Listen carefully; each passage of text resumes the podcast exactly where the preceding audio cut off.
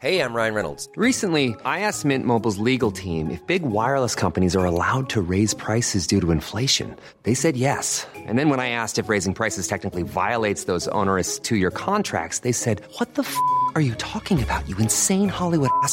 F- So to recap, we're cutting the price of Mint Unlimited from $30 a month to just $15 a month. Give it a try at mintmobile.com slash switch. $45 upfront for three months plus taxes and fees. Promo rate for new customers for limited time. Unlimited more than 40 gigabytes per month. Slows. Full terms at mintmobile.com.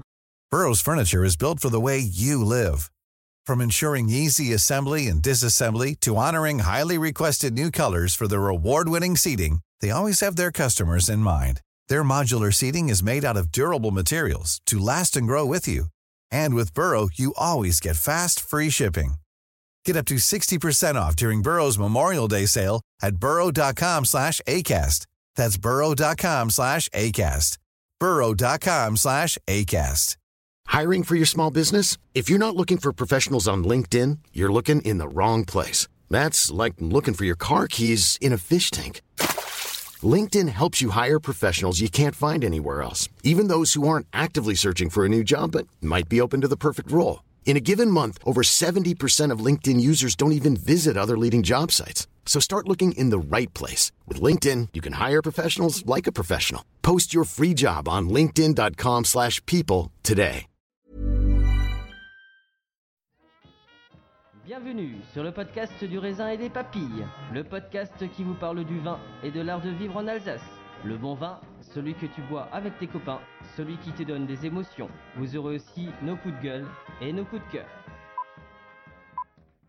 Ouh là là. On va faire le trou normand, le calvadis ou les graisses, l'estomac se creuse et il n'y a plus qu'à continuer. Ah bon? Voilà, monsieur. Oui. Mais que- comment on boit ça? Du sec. Hum, Attendez. Moi c'est Mika, Moi, c'est Adrien. Bienvenue dans cet épisode du raisin et des papilles.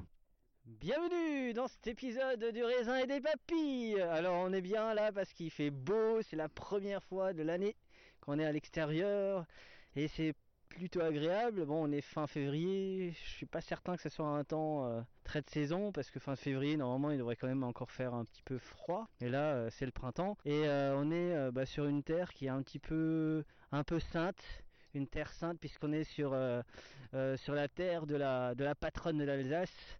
On est chez Sainte-Odile. On va pas faire de prière, mais on va boire un coup euh, à sa santé quand même. On n'est pas comme ça. Alors Adrien n'est pas là aujourd'hui.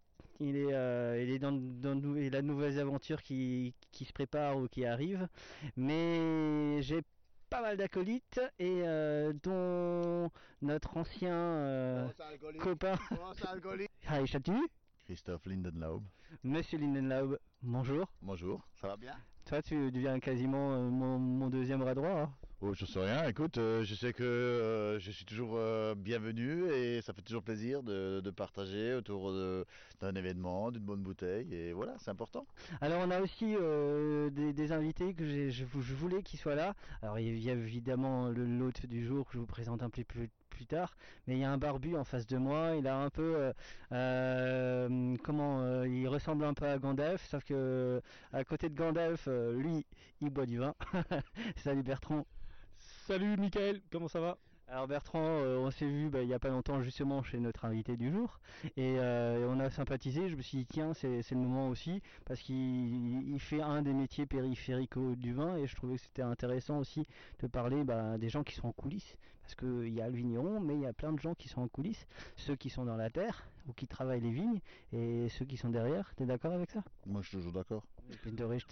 Il ne faut pas oublier euh, les, les- les multiples facettes. Euh, Il n'y a pas juste la production, il y a la commercialisation, il y a, il y a- je ne vais pas dire les gens de l'ombre, ils sont peut-être même plus exposés que, que les vignons parfois, parce que c'est vrai que euh, c'est eux qui nous représentent aussi euh, dans, dans- dans plusieurs lieux, autant les restaurants que, que les cavistes. euh, et voilà, quoi. je pense que c'est important aussi de, de- parfois de les mettre en avant. Alors aujourd'hui, alors nous, nous sommes chez la famille Vauville qui est quand même euh, euh, sur Hot depuis euh, je crois la fin du 19, 19e ou début du 19e. 400 ans, on est quatre depuis 400 ans à Outrot. Salut tout le monde, salut Michael. Comment tu vas? Bah écoute, euh, comme un lundi, toujours. Bah écoute, si tous les lundis commençaient un peu comme ça, ou au moins dans cet esprit-là, euh, je pense que ce serait un bon départ pour une semaine qui, qui, qui, qui, qui- qui se poursuit, quoi. hein. Est-ce que tu connais le podcast? Ah bien sûr, oui, oui, oui, j'y vais, de temps en temps, oui, oui, je regarde sur Facebook, ouais. T'as écouté quelques épisodes? J'ai écouté quelques épisodes, toujours sympa, toujours... euh, euh, différent, une approche différente de. de... T'as écouté le sien? Oui, j'ai écouté le sien. Il a bien parlé? C'était l'année dernière, ça. Hein Et puis c'est ouais, bah forcément. Pendant euh, les vendanges, c'était pendant les vendanges, je l'ai écouté dans la cave en train de, en, en attendant les raisins et je l'ai écouté, ouais. euh, alors pas plus que hein. Ah Christophe, Christophe c'est un, c'est un orateur, Christophe. Christophe, non mais Christophe, il a, Christophe, il a cette faculté-là. Il ouvre, il ouvre la bouche, les autres se taisent. Un charisme. Ouais, c'est, on peut appeler ça une forme de charisme. Non, mais c'est vrai, pour le connaître depuis, on a fait Roufac ensemble, euh, dans les belles années de Roufac, hein, euh, on va dire ça comme ça. hein, euh, les- je pense que les profs se souviennent encore de nous à l'heure actuelle, dans le bon sens, hein, bien sûr.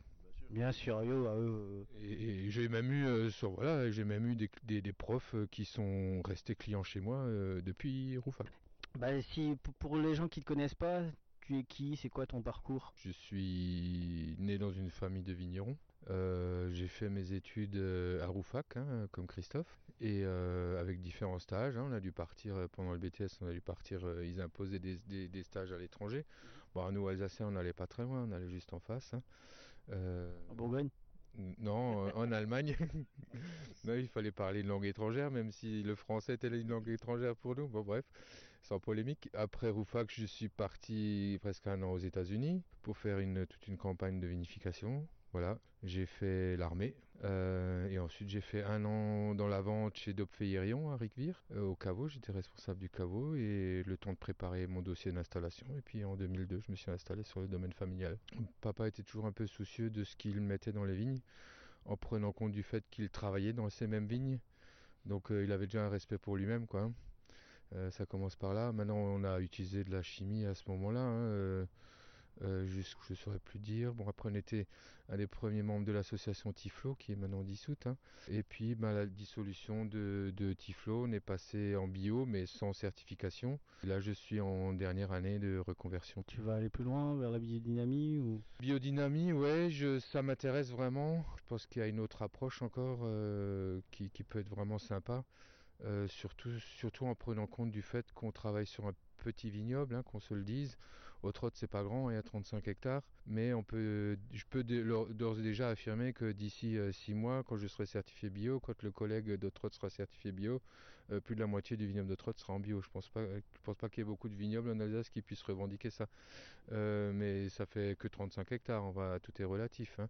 Mais je pense que l'impact effectivement d'une technique est plus efficace quand elle est euh, sur des plus grandes échelles, plutôt que des spots par-ci par-là qui sont euh, traités en bio ou en biodynamie.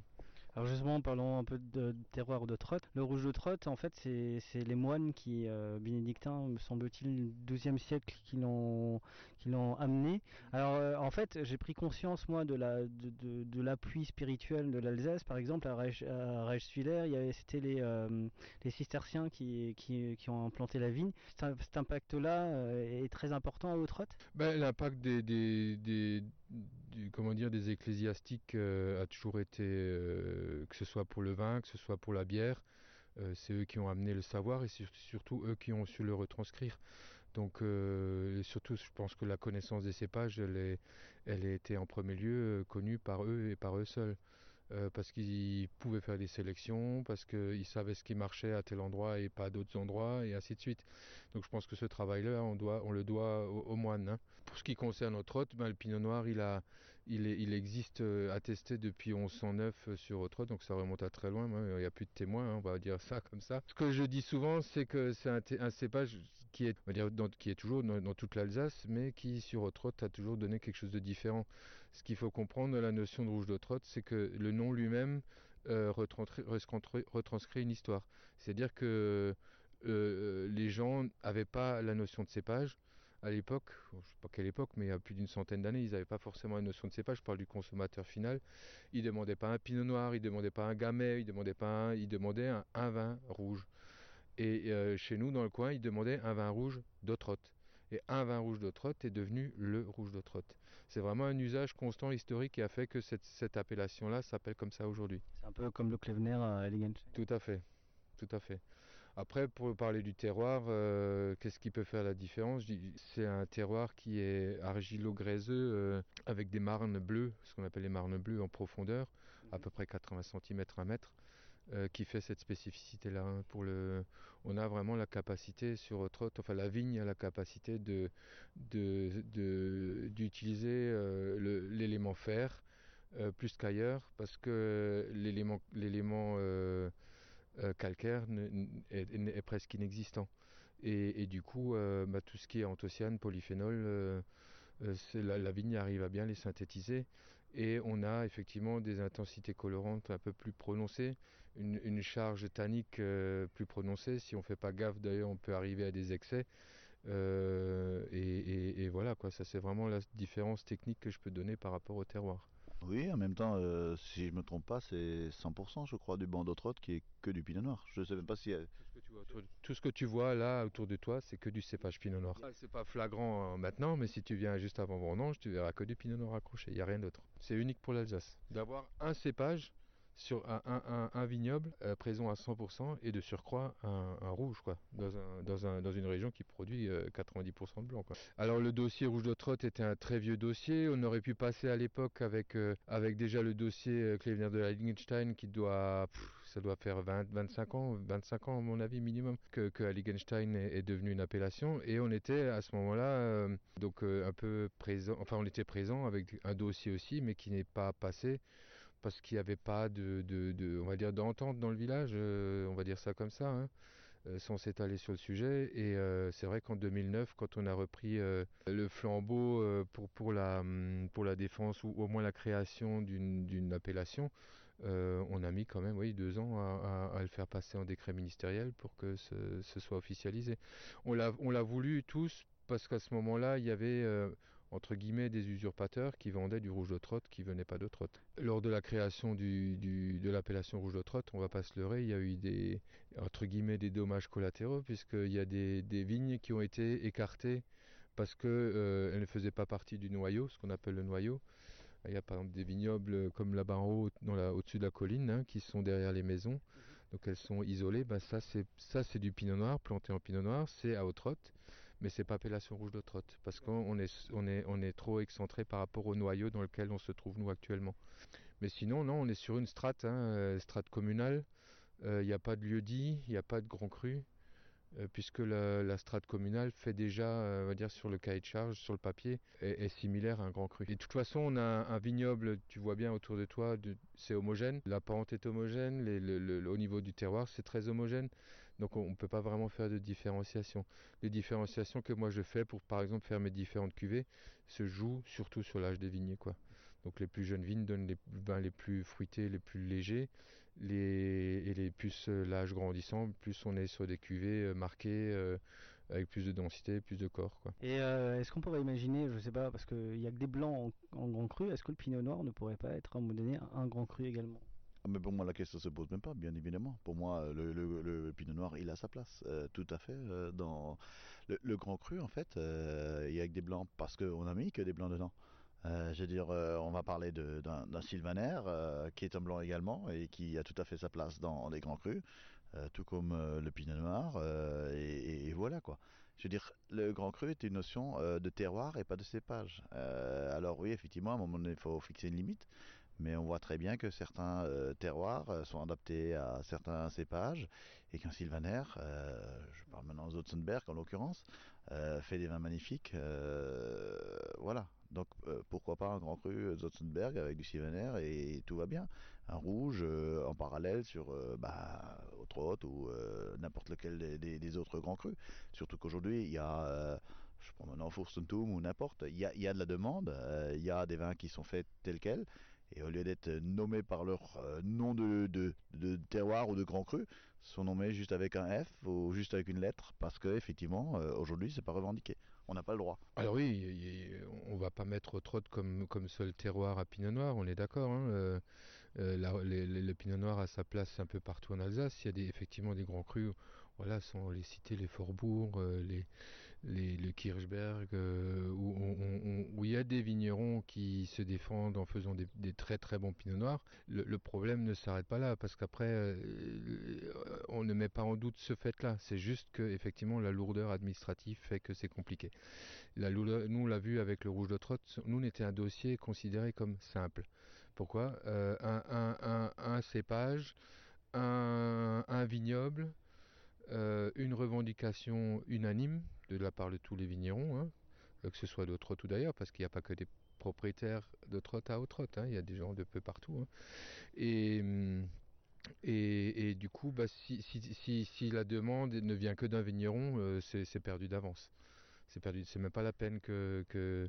Donc le, problème il s'arrête là. Si, si tu es sur un grand cru, avec les quatre cépages à l'heure actuelle revendiqués, euh, autorisés, tu vas en rajouter un autre, bah, tu auras peut-être sur la poignée, je sais pas, comme des grands crus comme Forbourg justement, où c'est des, des- grandes surfaces déjà, où il y a plusieurs vignerons, bah, il y a des vignerons là-dedans qui n'ont pas de pinot noir.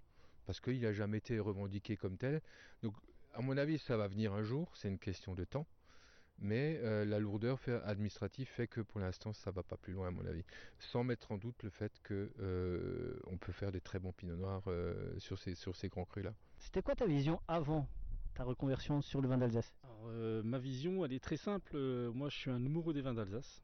Euh, Toujours- Tu l'as toujours été? j'ai toujours aimé ça. En fait, les premières dégustations que j'ai faites, c'était au domaine Roland Schmitt à Bergwitten.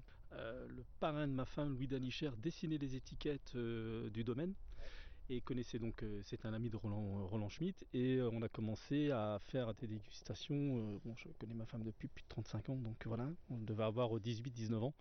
Puis après, j'ai été euh, explorer aussi euh, les, les- les vignobles euh, de- du Haut-Rhin. Mais j'ai quand même une petite préférence pour les vins du Bas-Rhin. En fait, là, aujourd'hui, moi, j'ai la chance de travailler avec, avec Stéphane, mais rien que la qualité de ces pinots noirs, et puis on est en train de déguster un, un pinot noir, un rouge de Trotte de 2003 ou 2004. Euh, j'ai pas mes lunettes, donc je vois pas la date, mais euh, c'est 2004, qui est assez exceptionnel. Euh, voilà, donc ça prouve que voilà, on, on a la chance d'avoir des terroirs exceptionnels, des cépages euh, qui savent être travaillés euh, par des vignerons euh, exceptionnels aussi. Euh, Stéphane, il est, il est juste grandiose par son approche et, euh, et humainement, en fait, euh, moi aujourd'hui, je fais ce métier. C'est, j'ai travaillé longtemps dans, dans l'industrie agroalimentaire où justement l'humain était mis un peu de côté et aujourd'hui, Ah bon? je, je- je travaille, je fais ce métier d'agent. Euh, en fait, de collaborateur plus que agent parce que je, j'essaye, vraiment d'être proche des, vignerons avec qui je travaille et, de monter, euh, pas un business, mais de monter une collaboration qui, euh, est porteur pour tous les deux. Je travaille un tout petit peu, on a fait un ou deux coups avec, Christophe. J'espère que dans le futur, il y en aura un peu plus. Pour en revenir au vignoble, du Bas-Rhin ou du Haut-Rhin, enfin l'Alsace, on va pas être sectaire non plus, mais il y, a une- vraie qualité de vin. Et je dis souvent aux gens, allez déguster chez les vignerons. Alors peut-être pas qu'en Alsace, mais en France, quand vous êtes euh, dans une région de France euh, où il y a des bons vignerons, allez les rencontrer. C'est des gens passionnés. Tu peux pas faire ce métier si t'es pas passionné. Moi, je suis de toute façon quelqu'un de passionné et donc je suis aujourd'hui dans mon élément parce que je ne rencontre que des gens passionnés. Et c'est juste. euh, aujourd'hui, je prends beaucoup, beaucoup de plaisir. Je gagne beaucoup moins d'argent qu'avant, mais je prends beaucoup plus de plaisir. Je suis juste le lien entre le vigneron et euh, le caviste, le restaurateur euh, pour, euh, voilà, pour, pour, pour faire. tout le monde a une super mauvaise image, je, je saute un peu du coq à l'âne, mais tout le monde, quand on parle du rouge de trotte, moi j'arrive parfois chez des cavistes, ah non mais le rouge de trotte c'est pas la peine. Bah, regarde la réflexion que tu nous avais faite la semaine dernière ou il y a trois semaines là, quand tu es venu faire la dégustation. En fait, en faisant la dégustation des vins, on, prouve par A plus B que bah non, c'est des vins qui sont top et, et qui ont, euh, qui ont euh, leur place sur toutes les tables d'Alsace. Bon, allez, place à la dégustation.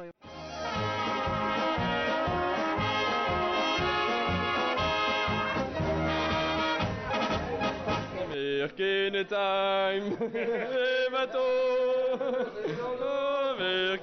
time.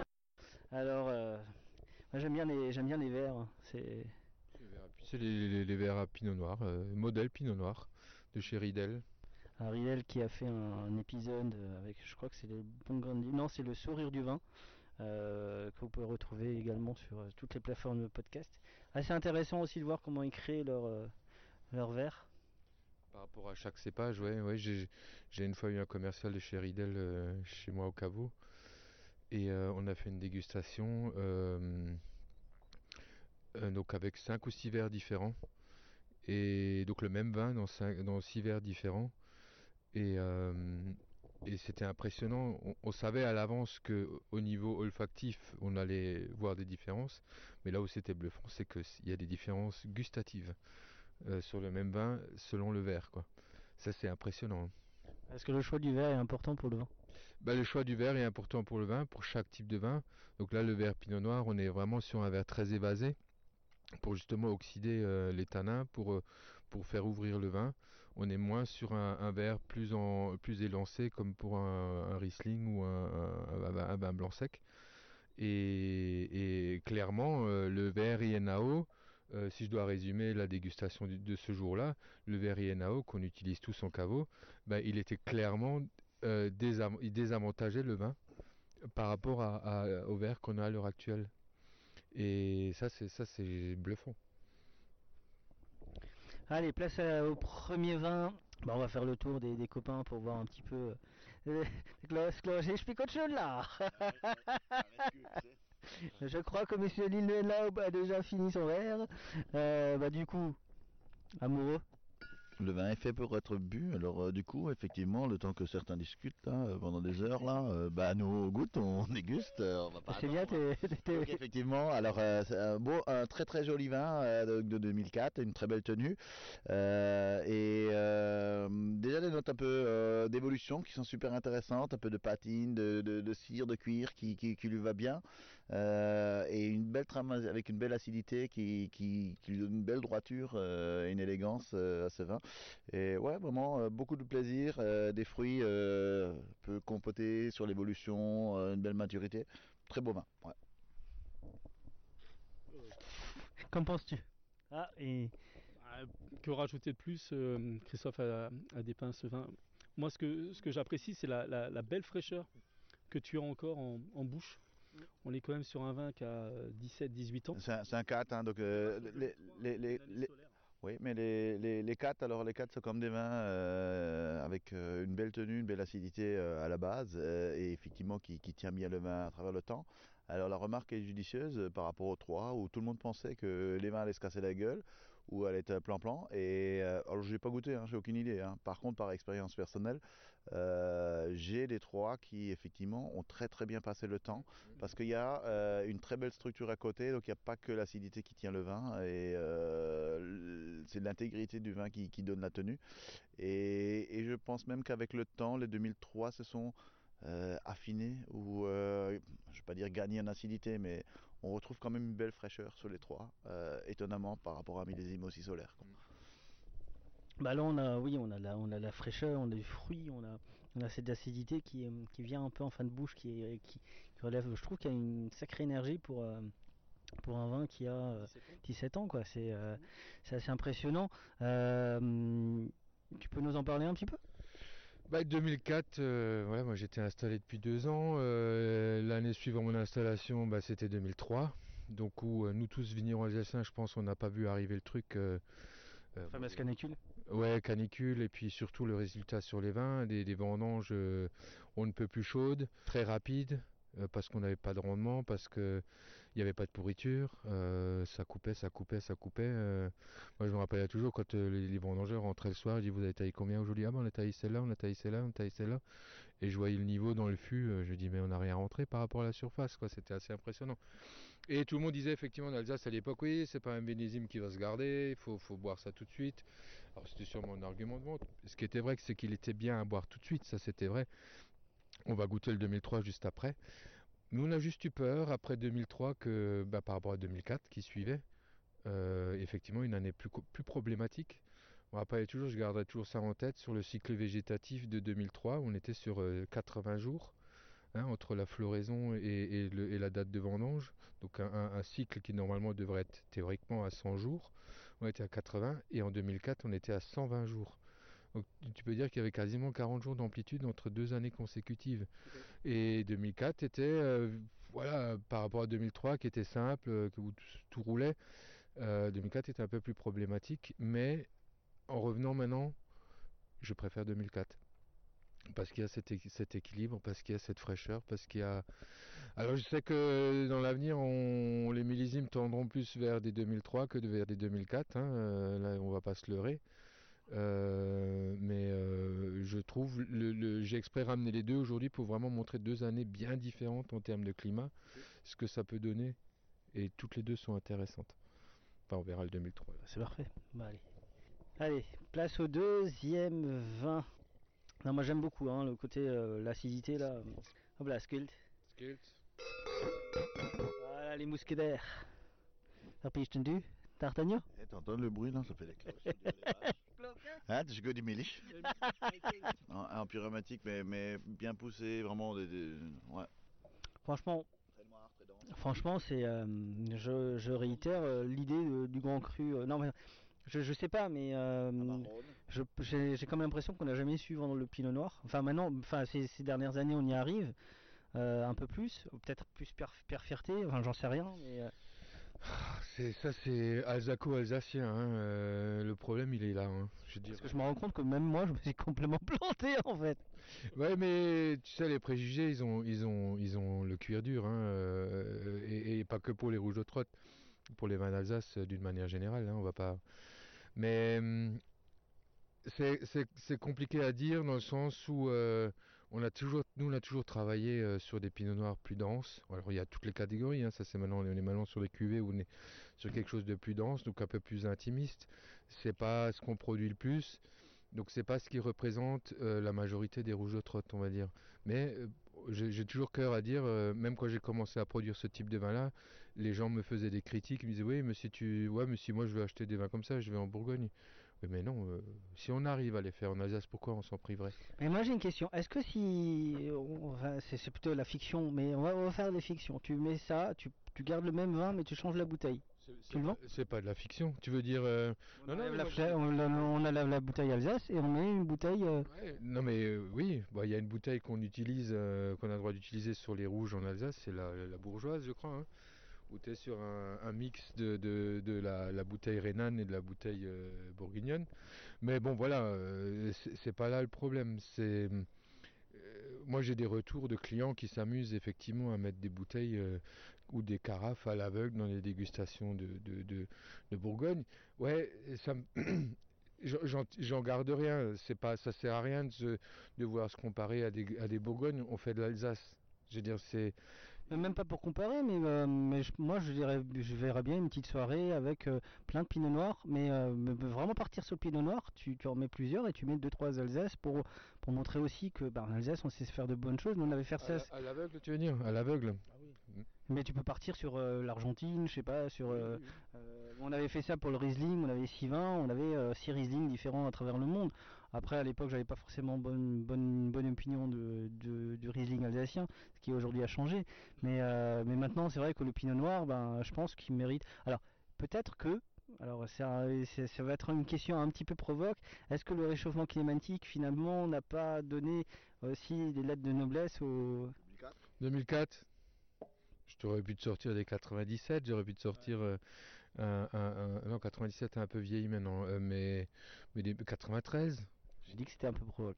Ouais, c'est un peu provoque, euh, mais bon, c'est vrai que le, le, il faut toujours conjuguer plusieurs choses, on va dire. Il y a un contexte, il y a un contexte économique, il y a un contexte politique.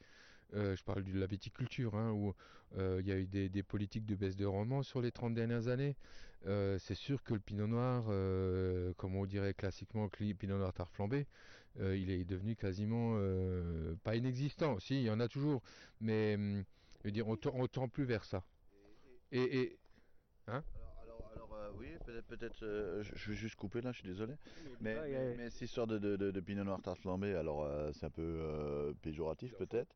Mais, mais, mais moi je me rends compte aussi qu'aujourd'hui, de plus en plus, euh, j'aime bien boire aussi euh, des vins qu'on peut boire tout simplement, euh, glou-glou, avec une belle dynamique, une, une belle trame acide, avec euh, quelque chose qui se boit bien. Euh, ah, il y a quelqu'un qui vient. Euh, on va laisser passer peut-être la voiture, non? À cause du bruit, je sais pas si ça perturbe. Et, et- et du coup, effectivement, euh, aujourd'hui, aujourd'hui aussi, euh, bah, il y a des bouteilles euh, qu'on a envie de boire sans forcément euh, se poser trop de questions, sans forcément l'échouiller une demi-heure après le verre, entre guillemets. C'est pas forcément que des modèles d'exposition non plus, faut pas l'oublier. Le vin est fait aussi pour être bu.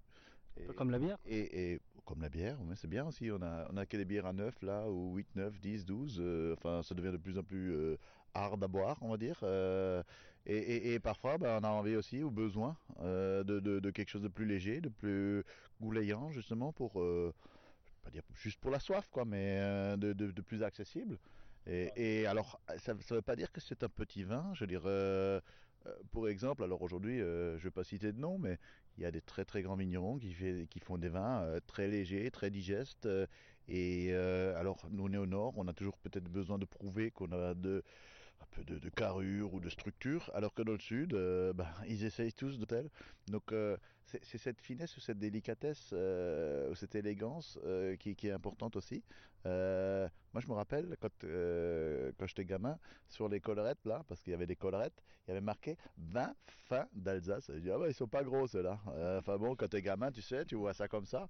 Et effectivement, cette finesse, cette finesse, non mais c'est vrai, et, et- et cette finesse, elle est très importante, ce côté délicat, fin, élégant dans les vins. Et c'est ce qui porte, et ben, on on a un bon exemple justement dans, dans le- dans le 2004, là, qui, qui, qui a ce côté très euh, élégant, dentelle. Et Stéphane disait, trois étoiles au... Ah oui. Voilà, quoi. Alors c'est pas forcément, euh, voilà, c'est un concours, bref, euh, c'est- c'est c'est- c'est très bien.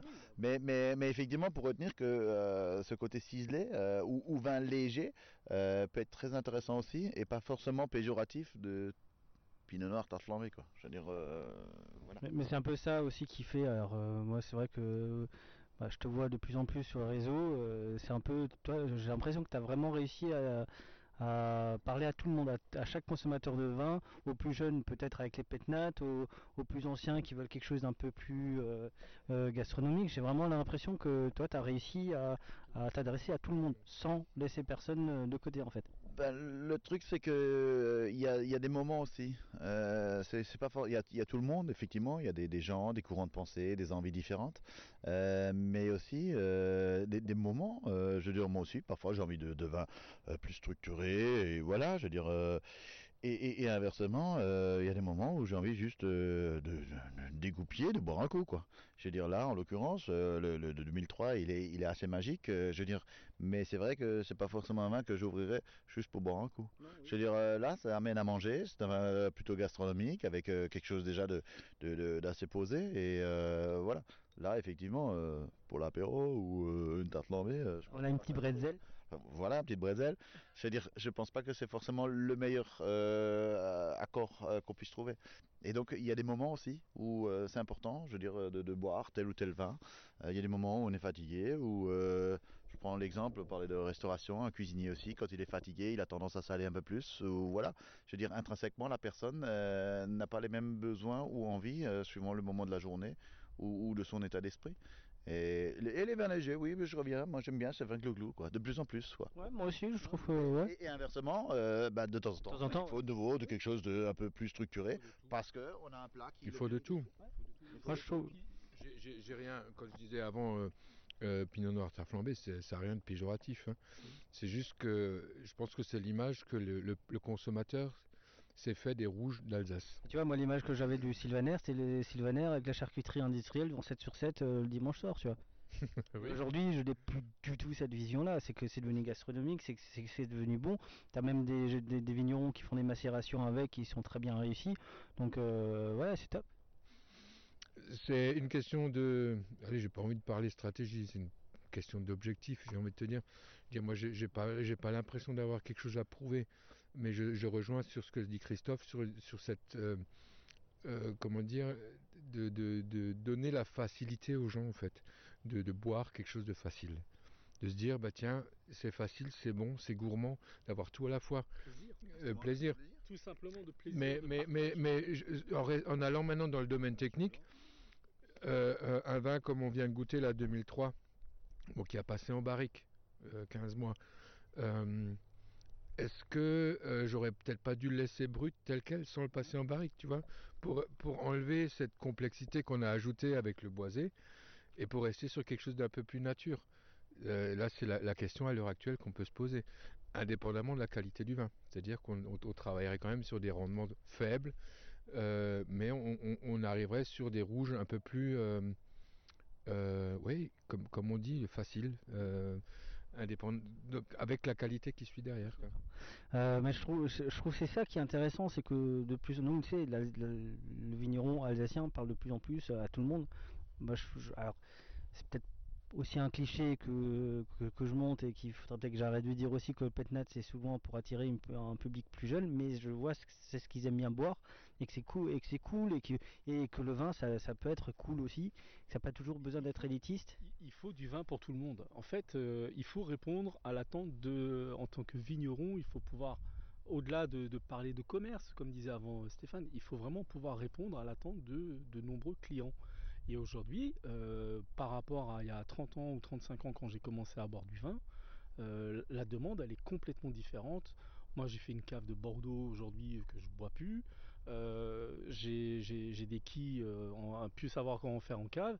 Et aujourd'hui on n'est plus du tout dans cette démarche-là. Les gens, et tant mieux, parce que les gens à la rigueur ont plus tendance aussi à aller sur les commerces de proximité comme les cavistes ou chez les vignerons pour découvrir les quilles du moment. Et c'est peut-être ce qui est intéressant aussi. Donc euh, ouais, bah, et puis il y a toujours la notion de partage. Euh, Tu ouvres pas n'importe quelle bouteille avec n'importe qui. Là on est entre potes, euh, voilà Michael ça fait deux fois qu'on se voit mais ça accroche. Euh, je parle pas de Stéphane et de Christophe mais on est en train de partager des super quilles dans un endroit exceptionnel qu'est le vignoble d'Autrotte. Comme disait le grand philosophe Christophe Linenau, le vin est un lubrifiant social. Et nous le démontrons à chaque fois. Et nous le démontrons encore à chaque fois qu'on fait ces épisodes-là. Et c'est qu'aujourd'hui, si demain je vais sortir une, grande table d'Astérix à inviter tous les vignerons, je sais que les vignerons seront là parce qu'on a envie de se rassembler. Et c'est ça qui est important. C'est ça qu'il faut qu'on montre. Et c'est là où Théo Schlegel a raison. Montrons la fierté de ce qu'on est, de, ce qu'on vend, de ce qu'on propose, de ce qu'on vous proposez. Parce que finalement, nous, on est un peu les passeurs. euh, entre vous et, les consommateurs. Bah, justement, revenons à ce Pinot Noir, un peu à ce, à ce rouge de trotte 2003. T'en penses quoi? Ah, c'est pas mal hein pour un. Alors, alors le 2003, moi je suis déjà au 2011. Excusez-moi. bah, toi, tu avances. J'ai pris un peu d'avance euh, avec Stéphane. euh. Alors le 2003, euh, enfin c'est juste bluffant quoi. L'aromatique, elle est, elle est, on est vraiment sur le fruit noir, compoté. Il y, a- il y a quand même, même, même si c'est 2003, je trouve qu'il y a quand même une petite acidité qui est encore présente et qui donne de la tenue au vin. C'est un grand vin. Euh, c'est c'est juste assez exceptionnel comme vin. 2003, euh, ouais, à boire. Ouais, il y a, y a- il y a À boire et à garder, hein. À boire et à garder. il y a- encore du potentiel. il y a- L'idée de, de- de- de la marronne, euh, presque ce, ce côté euh, tr- très surmûri, très confit, très riche, euh, Mm. presque, ouais, effectivement. Alors on parlait avant de voyager, euh, et effectivement, euh, le, le côté amarone euh, me revient presque. Ouais, et puis là, il... Chocolaté. Ouais, chocolaté il y a un côté noir. chocolat. Les, les- les cerises noires presque à l'eau de vie. Ou, là. euh, gri- ouais, et, et avec des chocolats. Il a, il des tanins qui sont, euh, qui sont Ça, agréables. gâteau au chocolat. Ouais, ça c'est top. Alors, qu'est-ce qu'on a euh, ah, Déjà, euh, les bretzels viennent de qui? Ah, les bretzels viennent du boulanger en face, de la- le, le fournil de Trotte de chez Guillaume, qui est, euh, je pense à l'heure actuelle, euh, une des seules boulangeries bio euh, en Alsace. Et euh, bah, les bretzels sont bio, par exemple. Elles sont faites maison. Ah oui, ça s'est fait Ça se maison. sent. Oui, oui, oui, ça s'est fait maison, oui. Euh, c'est pas de la, c'est pas du surgelé, non, non, ça c'est clair. Ça se sent. Euh, au niveau des vins, euh, donc on a goûté juste pour expliquer deux cuvées Stéphane, la 2004, la 2003. Donc cuvée Stéphane, c'est ce qui vient de nos plus vieilles vignes. À l'époque, je faisais pas encore de macération entière ou semi-entière, et il y a de l'élevage en barrique. Il n'y a pas de barrique neuve là. hein. Euh, je, je- je récupérais des barriques, euh, je rachetais des barriques de chez Muret à, à, Ah à- à- à Vestalten. Ce que tu disais. Et donc j'ai commencé comme ça, la barrique avec lui. hein. Et hum, là maintenant on goûte un 2011 ch- de Charles Lacarle, donc c'est la première année où j'ai fait cette cuvée là. C'est une cuvée où euh, quand la remorque de vendange et de raisin est rentrée, je suis monté sur la remorque et, j'étais juste épaté par, euh, par la beauté des, des raisins. Et euh, j'ai dit à mon père de regarder. On s'est regardé, je me rappellerai toujours, on s'est regardé dans les yeux et je lui ai dit j'ai pas envie de les grapper. Alors je pense qu'il y a beaucoup de maisons en Alsace euh, à l'époque où le fils aurait dit ça et le père aurait fait des bons comme un kangourou. Euh, et mon père il a tout de suite dit bah chiche on le fait. Et on a donc fait la première cuvée macération entière en 2011. Euh, pendant, il y a eu trois semaines de macération, donc ça c'était la première. Et, voilà quoi, donc ça c'est une autre approche de la, de la macération hein, que Christophe connaît bien aussi, surtout sur les blancs. Et non mais c'est c'est- très intéressant hein, sur des années où c'est bien mûr, les rafles sont bien mûres il faut y aller, hein, il ne faut pas hésiter. hein, C'est quelque chose que. Après, il faut lui laisser un peu le temps, c'est sûr. C'est pas des vins qu'on peut boire tout de suite dans l'instant parce qu'il y a, y, a, y a un peu, surtout sur les rouges, il y a un peu, plus de tanin, il y a un peu plus de, d'affinage, de phase d'affinage, on va faire euh, dessus. Mais franchement, ça marche bien. Encore, on est, on est encore une fois sur cette, sur cette fraîcheur, cette pointe d'acidité, mais je trouve que le tanin est moins présent. En tout cas, moi je le, re- je le ressens un peu, peu moins. C'est un peu plus rond, un peu plus. C'est pas les mêmes tanins. Euh, Il y, a- il y a quelque chose de, de- de très intéressant là-dedans. Alors, euh, l'acidité était peut-être un peu moins euh, dévoilée. Par contre, les amers sont euh, construits euh, différemment. Euh, là, on est sur euh, plutôt des, des, des amers euh, de style café, torréfaction. Et euh, c'est notre café lui donne euh, quelque chose de, comment dire, des, des pseudo-fraîcheurs euh, très intéressantes et euh, vraiment, euh, ça appelle à, à y, à y revenir entre guillemets quoi. Je veux dire, c'est vraiment, euh, c'est riche, c'est puissant et je peux pas dire ça donne soif, mais euh, on, a, on, on a envie d'y revenir euh, tout, tout simplement quoi. Je veux dire.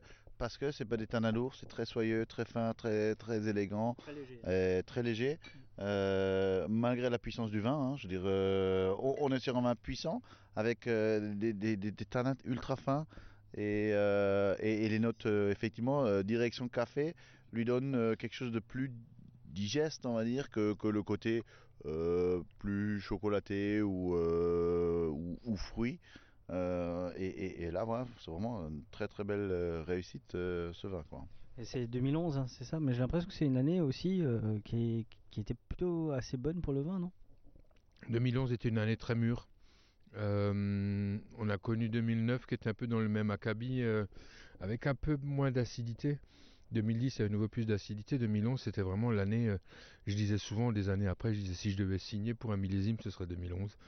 En termes de, qualité et en termes de quantité, bon après on a connu 2018, mais euh, longtemps 2011 était, était un millésime référent euh, par son équilibre, par, euh, par vraiment ce qu'on a pu en sortir. Quoi. Il y a 15 jours, on a goûté chez Christian Binaire justement euh, le blanc de noir, euh, le vin liquoreux. Moi je lui dis, j'ai jamais enregistré de, de, de liquoreux. Si le tien était très bon. et en fait, il m'avait, il m'avait paru très équilibré. Moi, je m'attendais à du sucre, tu sais, le truc bien lourd, pas du tout. Et, euh, le, et en fait, j'ai l'impression que l'année 2011, on a un petit goût de reviens-y, euh, et ça, c'est plutôt agréable. Que, Qu'est-ce que t'en penses, toi? Moi, je, je trouve qu'il y a une salinité assez, incroyable. hein, euh, J'ai quasiment déjà vi- vidé mon premier verre. T'as commencé avant nous aussi. Ouais, mais euh, c'est vraiment un vin où tu as envie d'y revenir. euh, Il y a un très très joli nez. C'est très fin, très, euh, très ciselé. Et après, en bouche, euh, ouais, ça se laisse porter tout seul. quoi. C'est assez bluffant. J'ai remarqué Bertrand, il est un peu lièvre quand il, quand il boit du vin, il part avant tout le monde. euh. Hein? Mais non, c'est Stéphane qui m'a servi euh, avant tout le monde. Même, même, même quand il part après, il rattrape. hein. Et on était à Roufac, un verre vide, je te plains, verre plein, je te vide. hein, mais- En tout cas, moi je trouve ça très agréable. Euh, pour, revenir euh, justement euh, à cette histoire-là, justement de, se regarder dans les yeux de Stéphane et de son papa, oui, effectivement, ben, ouais, je pense important euh, de, souligner aussi ça. Il y a toujours, ou toujours souvent euh, des exploitations où, où il y a un peu ce, ce- ce conflit générationnel. Et euh, là, euh, comme, comme, détriment d'un potentiel, quoi. euh, oui, oui, mm, oui, ouais. oui, oui, enfin, c'est là, oui, parfois il y a des, des gros potentiels, il y a des jeunes qui veulent faire et, et qui n'ont pas toujours la main mise dessus ou qui n'ont pas le droit. Et effectivement, euh, à ce niveau-là, je veux dire, euh, alors je remercie mon père ou euh, bah, le papa de Stéphane aussi, euh, Jean-Charles, qui est effectivement personne très ouverte, euh, très avenante et euh, qui justement qui permet aussi euh, de, suivre euh, son fils et, de lui ouvrir euh, la, voie royale de l'avenir, on va dire tout ça simplement. Euh, parce que tu es jeune, tu veux toujours un peu euh, évoluer, faire des choses, tu as tes idées, tu peux te planter, c'est vrai aussi. Mais pour ça aussi, il faut te laisser faire. Et, et- et pour ça, je pense que euh, Jean-Charles, euh, il, il a compris et, et il est très fier de Stéphane, euh, parce que j'aime bien aussi Jean-Charles. Et, je veux le souligner aussi, voilà. ça fait. Non, mais c'est vrai, c'est vrai aussi. Je veux dire, tu ne serais pas là où tu es aujourd'hui, ni moi, si effectivement mon père ou ton père t'avait pas laissé faire. Et voilà, il faut aussi parfois le- les, les remercier parce que. Bah, comme, tout un chacun, il a besoin à un moment donné de, s'émanciper, de montrer un peu aussi, voilà, j'aimerais faire. Alors, euh, bah, pas toujours facile non plus, parfois tu te plantes, euh, parfois tu es recadré. Euh, moi, quand j'ai commencé mes premières années, euh, dans mes premières années de vinification, j'ai fait une macération de Riesling et l'œnologue à l'époque euh, me disait Oh, mais t'es fou, c'est n'importe quoi, c'est pas bon, et, voilà. Euh, du coup, il m'a fallu, on va dire, euh, 20 ans plus tard pour recommencer à faire les mêmes conneries, entre guillemets. Aujourd'hui, c'est bon, et aujourd'hui, ça se vend, et aujourd'hui, ça fait plaisir. Alors qu'il y a 20 ans, je l'ai, entre guillemets, je l'ai dilué pour, pour arriver à le, le- refourguer en vrac, et, voilà. Donc, alors que c'était un- un très très beau jus, quoi. Sauf que c'était pas compris. Et, et voilà. Donc, c'est important aussi, je veux dire. euh, euh, oui, précurseur, oui, peut-être, je sais pas, mais, euh, mais, mais une chose est sûre, c'est que si, si effectivement tu n'as pas le droit, parce que bah, tu as les clivages familiaux qui, qui te, qui te privent de, de t'épanouir, je veux dire, c'est compliqué. Et effectivement, aujourd'hui, ben, il y a- je pense qu'il y a beaucoup de jeunes, c'est un peu plus ouvert aujourd'hui, mais il y a quelques années encore, euh, je parle de, de notre génération, là, de Stéphane et moi, euh, parce que bon, on est un peu moins jeune, on va dire, mais, mais, mais c'est vrai que à l'époque, euh, ben ouais, tu faisais comme ça parce que c'était comme ça. Et aujourd'hui, il y a quand même beaucoup de jeunes qui s'émancipent, euh, des jeunes qui s'installent tout seuls, qui n'ont pas forcément de domaines euh, familiaux, et, euh, et, et, euh, plus en plus. on a- et, c'est très bien, je veux dire, quelque part. et donc, ils sont libres de, de, de- de- du joug familial, on va dire, et, donc se permettent, ou peuvent se permettre plus de liberté. Et voilà, quoi. D'ailleurs, vous retrouverez l'épisode de, de Régis Bard très bientôt, ou qui a déjà été. euh, qui lui n'a pas du tout cette lignée-là. Et j'ai rencontré le vigneron le plus jeune de la série, Théo Einhardt. Alors son père est encore sur le, à Rosenwiller, hein, son, père en- et son père est encore sur, et Nicolas, ouais. Et je trouve que le petit Théo, je pense qu'il va faire euh, parce que euh, en fait il, il, ah, il a 21 ans, donc forcément euh, parler d'émotion à 21 ans c'est très compliqué. Par contre, il a un truc dans les yeux. C'est ça, il arrive à le transformer en passion. Et il a déjà la passion, mais il, il est habité. Ce gamin est habité. Je pense que ça va être encore une des belles figures de, de ce vignoble-là. Et ça, c'est ça, c'est très bien. Euh, Régis va nous parler de ce schiste. Régis, c'est un grand amoureux de schiste. Ah ouais, bah, Il en est très fier. Et il est ultra fier de ce schiste. Et il a raison. Euh, voilà, effectivement, les schistes sont des, des- des très beaux euh, terroirs. Alors oui, effectivement, on n'a pas toujours euh, tous la chance d'avoir euh, des, des- des vins sur des schistes. Euh, alors ailleurs, on sait aussi faire du vin. Euh, petit message pour Régis. Mais, mais ailleurs, on sait aussi faire, quoi. Mais c'est vrai que... non, mais j'ai remarqué qu'au Schifferberg, là, ils sont un petit peu. Ouais, oui, disons qu'il il, il en est très fier, on va dire. Et- mais mais c'est vrai que, euh, voilà, je veux dire, euh, quand tu as des beaux terroirs, euh, c'est, c'est, je ne vais pas dire c'est plus facile, mais euh, ça te permet de faire des, des très très belles choses, euh, très ciselées, euh, très précises et très élégantes. Et, et c'est vrai, c'est euh, pareil, un jeune qui démarre et euh, il faut aussi le soutenir, comme euh, tous les euh, jeunes. Et voilà, c'est l'avenir de la viticulture alsacienne et je pense que c'est important. Je pense que cette aventure-là est, est magnifique. Euh, il, il représente quoi? J'ai l'impression qu'il est un peu particulier ce vin pour toi, non? À la cuvée Charles Lacarle, oui. Ouais, il y a une histoire, un peu une histoire derrière. Mais finalement, c'est juste une évidence. hein, euh, Quand on est, quand on est effectivement euh, en train de cultiver les vignes que son arrière-grand-père a plantées et qu'on on en parle à la- au, client. Alors il y en a qui sont un peu moins sensibles, d'autres qui sont plus réceptifs. euh, mais bon, le, message venait de moi finalement. J'ai pas été clair là-dessus. Mais les, les- les- gens se disaient, mais mince, cultiver les vignes de son arrière-grand-père, c'est quelque chose d'énorme quand même. Et, et, tout en étant toute l'année dedans, c'est vrai qu'on s'en rend plus compte. Et du coup, euh, bah, de, ces, de cette cuvée-là, c'est juste issu de ces vieilles vignes de, que mon arrière-grand-père a plantées. Et euh, du coup, bah, de Charles à Karl. Donc Charles, c'est pas mon père, c'est mon arrière-grand-père. Karl, c'est mon fils. C'est ton fils. Ouais. Et bah, il y a eu Karl, euh, non, il y a eu Charles. Il y a eu euh, Edmond, mon grand-père. Il y a- Jean-Charles, mon père, moi. Et Karl, mon fils, quoi. En espérant qu'il va reprendre ou? Oui, bah écoute, euh, moi on m'a pas mis la pression hein, pour reprendre le domaine familial et je, je pense que je vais faire pareil. C'est une vocation, euh, on l'a, on l'a pas. euh. au fond de toi t'aimerais bien Ouais, il est encore un peu jeune. Je suis pas, je suis pas encore dans, dans cette réflexion-là. euh. C'est. Je crois que t'as pas de toute façon t'as pas envie de laisser ta place pour le moment. Non, on a encore des. Bah, moi, je suis de la même année que Christophe. Hein, les... On est des jeunes. Année 76, hein, on va pas se le cacher. Bonne année en plus. hein, on est d'un- issu du un millésime. euh, Mariage de mes parents, maman, papa. 76, c'est année de sécheresse, c'est pour ça qu'on a toujours soif. Ah, le site. mais c'est vrai que non, mais on- je, je sens une certaine émotion dans ce vin. Oui. Et euh, qui me touche beaucoup, en fait, je dois dire. Déjà, qui m'avait, qui m'avait touché. Et je me suis dit, quand je l'avais goûté la première fois, j'ai dit, Hum, celui-là, il a, mais tes cuvées sont très bonnes, mais celui-là, je trouve qu'il a une, il a une émotion un peu particulière. Après, je vais pas rentrer dans les énergies, même si j'y crois un petit peu, et je crois que je suis pas le seul à croire. Et puis, euh, peut-être que le.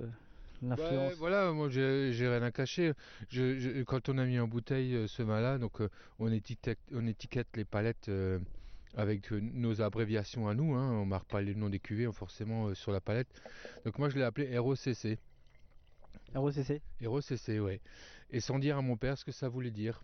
Et lui pensait à une cuvée euh, ben, Jean-Charles, Charles, parce que c'était l'année aussi, non 2013, il est parti en retraite.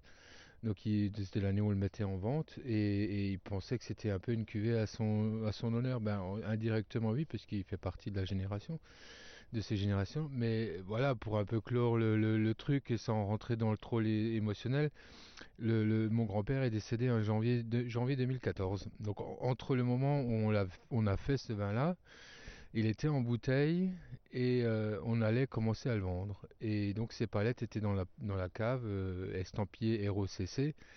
Et le jour de l'enterrement de mon grand-père, j'ai dit à mon père ce que ça voulait dire. Donc j'ai dit c'était euh, cuvée Charles à Carl.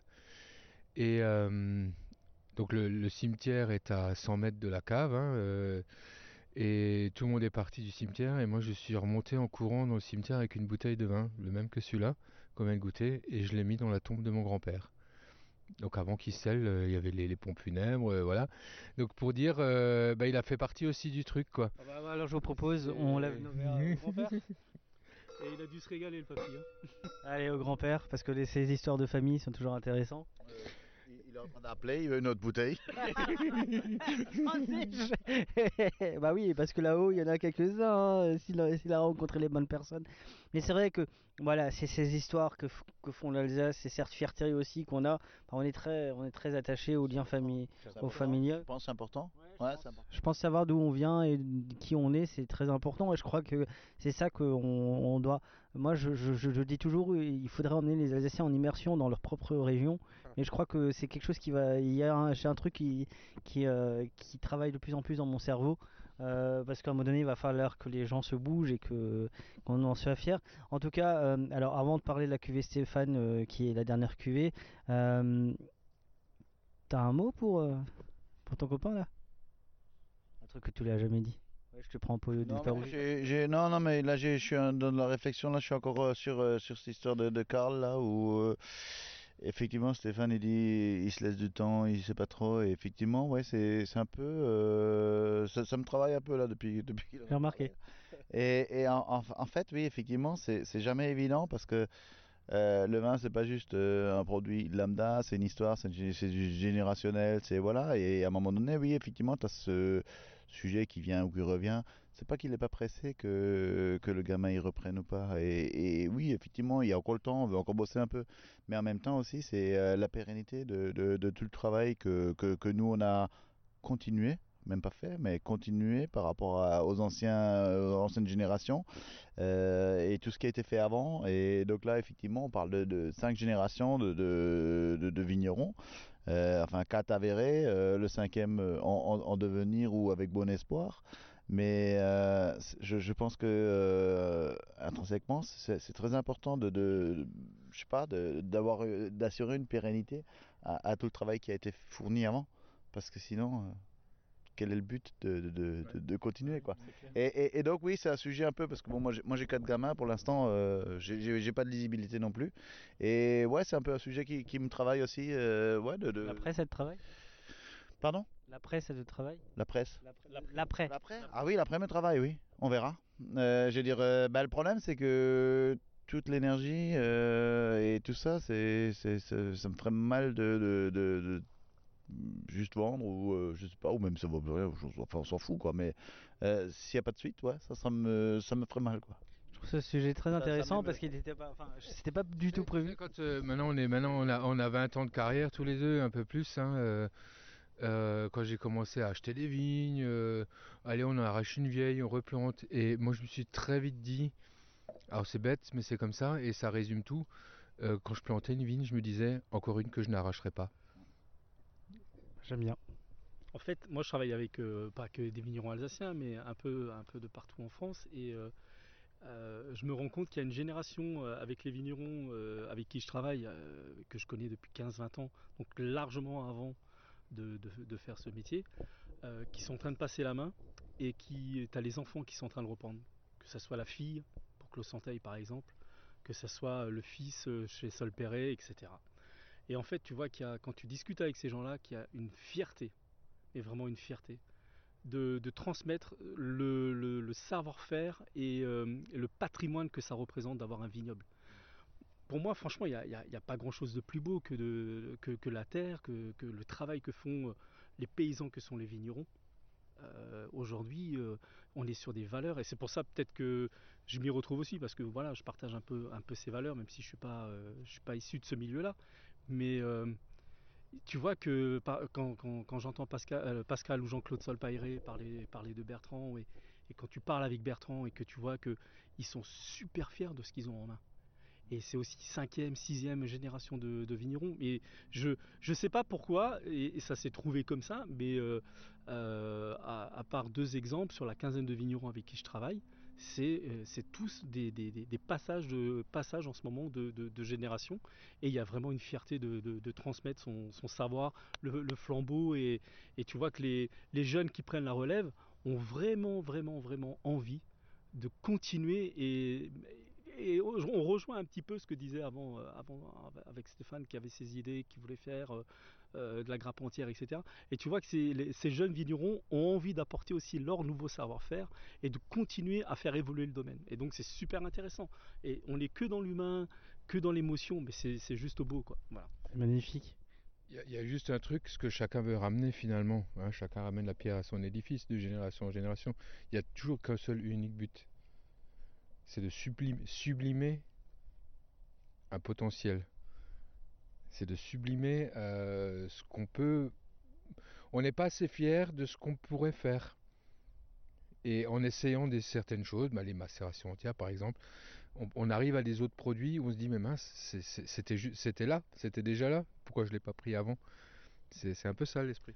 Il faut pas oublier que euh, les vignerons sont des gens humbles. Tu peux être que humble par rapport à, à ton métier parce que rien n'est écrit. Et on voit que 2003, tu as une année, euh, voilà, comme disait Stéphane avant, tu as 80 jours de, entre le, le début et la floraison et la, et, la, et, la, et la récolte. Et 2004, c'est complètement différent. Donc à chaque fois, si tu n'as pas d'humilité et que tu t'adaptes pas, tu, tu réussis pas à faire des beaux vins. Et, mais je- je- T'as cette, dualité, alors Ouais. euh, pour te répondre, euh, oui, ben, tu as, une dualité entre le, le- le côté euh, euh, humilité euh, d'un côté et résilience, adaptation, et effectivement, ben, dans des cas comme ça, 80 jours, 120 jours, et oui, ben, ça fait partie du métier, ça fait, il y, y y a plein de choses où, où- où tu as besoin d'humilité, mais en même temps, tu as l'au- l'au- l'autre facette où effectivement, quand tu arrives à, ben, comme là, ce qu'on vient de goûter, là, à sortir des cuvées comme ça, tu as aussi de quoi être fier. Et, et, euh, voilà, alors bien sûr, il y a l'ego, l'ego, l'ego, il, est- il a la taille qu'il a, mais euh, à un moment donné, la fierté, oui, mais il n'y a, il y a pas de honte à, à être fier non plus du, du travail accompli. Et, et- et je pense que, oui, ben, des, des, des- cuvées comme, comme vient de goûter, ben, ouais, ben, c'est très, très intéressant. Et c'est aussi suite à un cheminement. Et euh, comme je dis, c'est une histoire, c'est, y a, y a- en fait, c'est très lourd. En fait, on parle du, du passé, de, de, de, de l'intergénérationnel, de, de, de, de plein de choses. Et, et ce poids, entre guillemets, euh, cette difficulté parfois à, à, à pouvoir vouloir euh, s'imposer, à réussir parce qu'il y a un père qui est, euh, qui est là, qui, qui, qui t'aide, et voilà, que tu as envie de transmettre et, et, et, et de, pérenniser. C'est, ouais, c'est, c'est, lourd, quoi, je veux dire. Et ouais, je, je, Je trouve, je trouve cette, cette, cette discussion sur l'affiliation très intéressante. Elle n'était pas prévue du tout, hein, mais, mais, alors, euh, mais, euh, Mais après, après, juste pour ajouter, euh, tu es humble quand tu es sur le terrain, quand tu es dans la vigne, mais tu es, tu, tu ne peux être que fier quand tu es résultat, tu, tu es content du résultat. Et tu titillais euh, notre cher ami Christophe, mais je, Je le titille toujours. je, je le comprends. Enfin, quand tu fais des choses comme Christophe fait ou comme euh, Stéphane font, euh, ça- Bien sûr, heure- heureusement. Mais justement, euh, avant, avant de finir euh, cet épisode, que- si, si tu devais définir ton, ton domaine en trois mots, ce serait quoi? Oh là, là tu me prends un peu de Oula, cours. c'est un mot déjà. Hop là, Voilà, rouge et Odile. hop là, la rouge. Hop Ouais. Odile la rouge. Bon, allez, on, euh, venez, buvez un coup. Ouais, c'est- ouais, c'est compliqué. Ouais, trois, un mots- peu trois mots euh, terroir, homme, euh, Il en a dit un qui, qui te va bien, je trouve. Humilité, humilité, ouais, peut-être, ouais. passion. Aussi, ouais. Euh, des, des échelles slim Mais je pense qu'il y, a- y plus que trois mots. Le trois mots, c'est toujours un peu euh, juste ou euh, limitant. ouais. On va dire, euh, parce qu'il y a beaucoup de choses. Je veux dire, rien que l'environnement. Je veux dire, euh, on peut parler de l'environnement. Tu prends Odile, tu prends Autrot. On va parler de deal après. Oh, bah, Odile est un mot fort, euh, Autrot est un mot fort, euh, Stéphane, enfin Vonville, la famille Vonville qui... Alors bien sûr, il n'est pas seul à Autrot, mais je veux dire, euh, il est ancré maintenant depuis euh, 400 ans, et voilà. Donc ça c'est important aussi, Euh, il fait partie du patrimoine, du décor, de l'environnement, de, de, de, de- Enfin voilà. Donc euh, l'éco- Ah, L'écosystème, l'écosystème le biotope. mais, non, mais- non, mais c'est vrai, c'est vrai. Je veux dire, après, euh, tout dépend où tu focalises euh, tes, tes- tes trois mots. Je veux dire, euh, effectivement, après, tu peux le mettre dans les C'est caractéristiques. simple, indé- indépendamment du monde de Vignon, je crois que tout être à l'heure actuelle, avec tout le savoir, tous les infos qu'on a, je disais écosystème bêtement, mais vraiment c'est ça. Je dis qu'est-ce qu'on amène? Tous, nous. Vignerons ou pas, hein Qu'est-ce qu'on amène? Moi j'ai plus l'impression que l'homme à l'heure actuelle, il enlève plus qu'il amène. Ouais, bah, comme moi, je vois ce que j'enlève chez toi et je viens chercher pour boire. Bon, euh, oui. Et euh, là, justement, euh, avant l'amour, tu prends quel vin? Bah une cuvée Stéphane. Après l'amour? Euh, après l'amour, euh, une bière. Non, je sais pas. Euh, ton dernier grand coup de cœur, euh, vin, pas forcément alsacien, hein, ça peut être ailleurs, mais ton dernier vin que tu as bu et tu t'es dit waouh qu'est-ce qu'on a ouvert hier euh, bon, Ah, parce qu'il était dans le coup? Non, il n'était pas avec Christophe, non. On a ouvert un, un, un Alox Corton. Voilà. Intéressant. Excellent. Toi, ton dernier coup de cœur, euh, vinicole Coup de cœur vinicole? Attends, laisse-moi réfléchir maintenant. Euh, écoute, euh, j'ai bu euh, une cuvée de Jolin Plaisantin euh, qui s'appelle euh, de pas non les hauts et les bas. Les hauts et les bas de Jolin Plaisantin 2017. Parfait. Bertrand? Ah, moi, très simple, un vin de mes vignerons. hein. Euh, J'en ai plusieurs, mais euh, j'adore Palabre de chez Emmanuel Ager en Loire, euh, bio, biodynamie. C'est euh, un 100% Pinot Donis qui est juste parfait. Et Et attends, moi je te retourne la question, toi aussi, hein, dis. Moi, mon dernier coup de cœur, alors je vais vous dire un truc. Non, mon dernier coup de cœur, le coup de cœur que j'ai fait, alors c'est un peu tronqué parce que c'était dans un épisode, mais j'ai vraiment envie de le souligner. J'ai goûté la Solera Keferkopf de chez Christian Binaire qui n'est pas encore sorti. Qui va sortir, il veut la sortir. C'est un très grand vin et je voulais mettre un petit coup de chapeau à madame, à madame euh, Michel, mais qui travaille en ce moment euh, sur des huiles de pépins de raisin chaque terroir. Elle en a fait un- un- une huile de pépins de raisin. Que ça soit le Keferkopf, le, le Hengst, c'est une grande, c'est très très grand. Et je voulais les saluer. Après, je tiens aussi à. Il n'est pas encore sorti, mais le petit Théo Einhardt, euh, on est à Rosenwiller. On est sur un Gewürztraminer qui va sortir. Et même son pinot, gris, un peu macération, c'est plutôt pas mal. Ça va raconter de bonnes choses.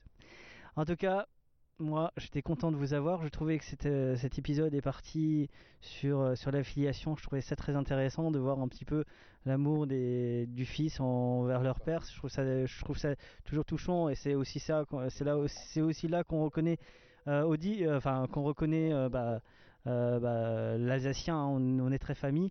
Euh, juste avant de partir, bah, on peut pas, on peut pas finir l'épisode sans parler d'elle. Elle. Tu peux nous, non, Ah, euh, là-haut. Tu peux nous, tu, tu connais l'histoire ou pas? Bah, Odile est né aveugle, hein, euh, ça tout le monde le sait, euh, qui euh, était donc euh, renié par son propre père, qui voulait la faire disparaître, hein, on va dire ça comme ça, qui a été euh, donc mandaté par une des nourrices de la faire disparaître et qui finalement l'a, l'a gardée, euh, donc euh, pas sur le mont, hein, mais ailleurs, et l'a élevée, et Odile est revenue, je ne sais plus à quel âge par, par contre, 12 ans. à 12 ans, ouais, j'allais dire 9, 12 ans, est revenu euh, au Sainte-Odile, son père la croyant morte. Sachant, sachant que c'était un château, c'était pas encore une. Un château, c'était pas encore un couvent, oui. Et euh, donc elle s'est fait baptiser, et, euh, et elle a- au baptême, elle a retrouvé la vue. Et donc son père, voyant là un miracle, a, a décidé de lui confier son château finalement, et Odile en a fait un couvent. C'est la première abbesse d'Alsace? Première abbesse d'Alsace, ouais. Et alors nous, on est Odile, hein. Odile, elle est, elle est juste là à côté. hein. On voit la statue euh, vraiment euh, sur le sur le côté de, côté gauche. Alors on dit souvent chez nous, hein, euh, enfin même les autres le disent, que au trot on est un peu euh, béni d'Odile parce que c'est elle qui ouvre les nuages avec sa avec sa main dressée et qui Et tu sais qu'il y a un manga japonais qui s'est basé sur euh, Saint-Odile pour dessiner. euh, Ah quoi? Un, Manga japonais, Ah si. Les Chevaliers du Zodiaque. Ah bon? La... la deuxième saison, Asgard, c'est basé sur, euh, sur Saint-Odile. Oh bah dis donc. Et tu verras que le dieu Odin a été un peu dessiné un peu sur la même, sur, sur- sur la même façon de faire. Oh bah tu m'en apprends une bonne. C'est comme euh, Miyazaki qui avait euh, qui, est, qui, s'était, qui a dessiné le château dans le ciel et il y a des images de Colmar dedans. D'accord. Ok. Ouais, tu vois, je... Mais tu vois, pour revenir sur la cuvée Charles à Carl, donc Charles que j'ai pas connu, hein, euh, décédé en 71, moi je suis né en 76, mais a, a participé au, au, comment dire, ils ont, ils ont caché le sarcophage de, de Saint-Odile pendant la Deuxième Guerre. Et donc lui, il était un des, sur les 3-4 personnes présentes, était un des seuls à savoir jusqu'après-guerre où, le sarcophage était caché. Alors c'est vrai que si vous faites du tourisme dans le coin, bah, vous pouvez euh, partir, vous, vous passez chez, euh, chez Stéphane goûter ses vins et puis après vous allez faire le sentier des pèlerins euh, sur le mur païen. Alors c'est très éner- il y a beaucoup d'énergie, il y a beaucoup de légendes. Bah, J'espère que Gérard Lézère sera bientôt disponible pour faire justement ce, ce- cette petite balade à travers les légendes d'Alsace. Tu voulais dire quelque chose? Non, euh, je parlais juste euh, par rapport à Odile, justement. Euh, Il y a une anecdote ou, euh, intéressante ou importante euh, qui nous unit euh, un peu plus au-delà. Je ne sais même pas si j'en ai déjà parlé avec Stéphane ou pas. Euh, Datel euh, était euh, donc, euh, la mère d'Odile. Euh, et, chez nous, dans le village, à Dorlisheim, donc on a le Dodelbrunne, donc euh, le, puits de Datel. Euh, et donc, c'est une petite source où effectivement coule, on appelle ça le puits d'amour en français, en alsacien de Dodelbrunne. Et soi-disant, cette eau aurait des vertus pour soigner les aveugles ou les problèmes de vue. Donc, euh, quelque part, on n'est pas si loin que ça. Il y a à peu près, euh, il y a quoi, 10 bornes, 15 bornes euh, 10 bornes Même pas Même pas. Et, et- et- donc, euh, le, le, le fait d'avoir euh, cette, cette petite euh, anecdote est, est rigolo. Et donc, ouais, le Dodelbrunne, c'est le puits d'amour. C'est donc un, un joli petit lieu euh, qu'on a refait. On a refait avec des murs en, en pierre sèche et tout ça. Enfin, un, un- un joli site à Dorlisheim. Et euh, voilà quoi. Pour la petite histoire. Donc, il y a quand même un, un joli lien euh, entre Dorlisheim et, et, et, et Odile, quoi, qui, qui est pas loin. Alors sur ces belles paroles, on va quitter euh, au trot petit à petit. Prochain pique-nique sera au euh, on va quitter euh, au trot euh, puisque la prochaine fois nous serons, euh, bah, euh, on a parlé tout à l'heure euh, du rouge de trot, on sera justement à Liegenstein euh, sur euh, la terre des- du domaine Gup. Encore une belle histoire à raconter, un peu mélancolique aussi et, euh, et raconter. Et puis après on ira, chez, on ira chez Spiral, on va parler digestif. En tout cas, comme je dis toujours, buvons modérément, buvons libre, buvons Alsace. Skilt Skilt À bientôt. Ciao ciao Mom deserves the best, and there's no better place to shop for Mother's Day than Whole Foods Market. They're your destination for unbeatable savings, from premium gifts to show-stopping flowers and irresistible desserts. Start by saving 33% with Prime on all body care and candles. Then get a 15-stem bunch of tulips for just $9.99 each with Prime. Round out Mom's menu with festive rosé, irresistible berry chantilly cake, and more special treats. Come celebrate Mother's Day at Whole Foods Market.